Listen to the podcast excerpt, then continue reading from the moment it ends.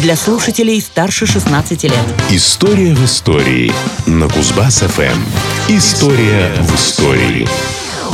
Первые сберегательные кассы появились в России по указу Николая I в 1842 году.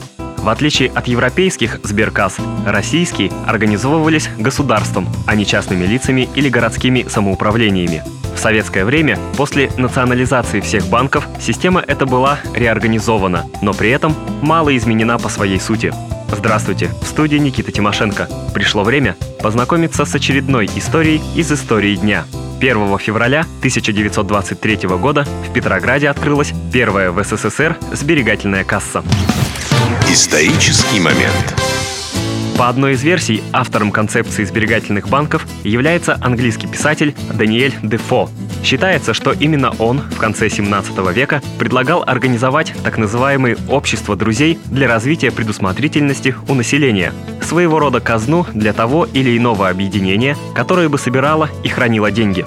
Хотя сам Дефо писал, что подобные общества не его выдумка, якобы они существовали задолго до него – так или иначе, первые сберегательные общества возникли только в 1765 году и развивались достаточно медленно.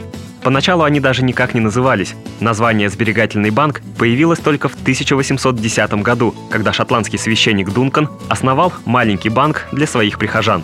С этого момента сберегательные банки начали появляться и развиваться в Европе и России царской России первые две сберкассы, сначала в Санкт-Петербурге, а потом в Москве, открылись при опекунских советах. До их появления была проделана колоссальная работа. После утверждения устава новых организаций и до их открытия активно занимались просвещением и пропагандой. Людям рассказывали о деятельности сберегательных касс, выпускали плакаты и брошюры, отбирали и обучали персонал. К концу 19 века, то есть буквально за 50 лет, количество сберкасс в стране увеличилось до 4000. Из истории дня.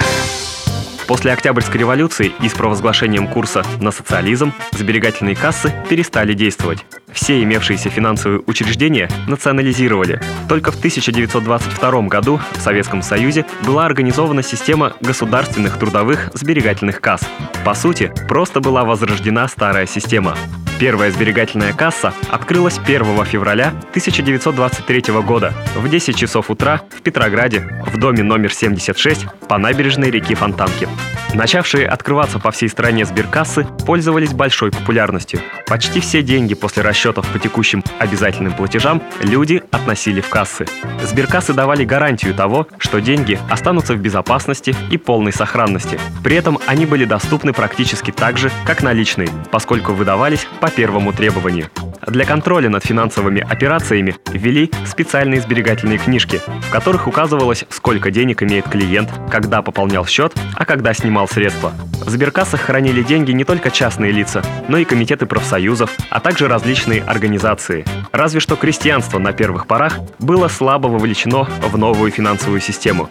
Для примера, к середине 30-х годов крестьянам принадлежало всего 3,5% счетов и всего 2,5% от общей суммы вкладов. Кроме внесения средств на свой счет, здесь же, в кассах, можно было оплатить коммунальные услуги и даже купить лотерейные билеты. История и даты. В 1987 году на смену сберегательным кассам пришел сберегательный банк, который, увы, не смог справиться с кризисом во время развала СССР и заморозил сбережения 70 миллионов граждан. Вернуть деньги вкладчикам банк в итоге так и не смог. Но это уже совсем другая история. История в истории на Кузбасс-ФМ. Вот такая история.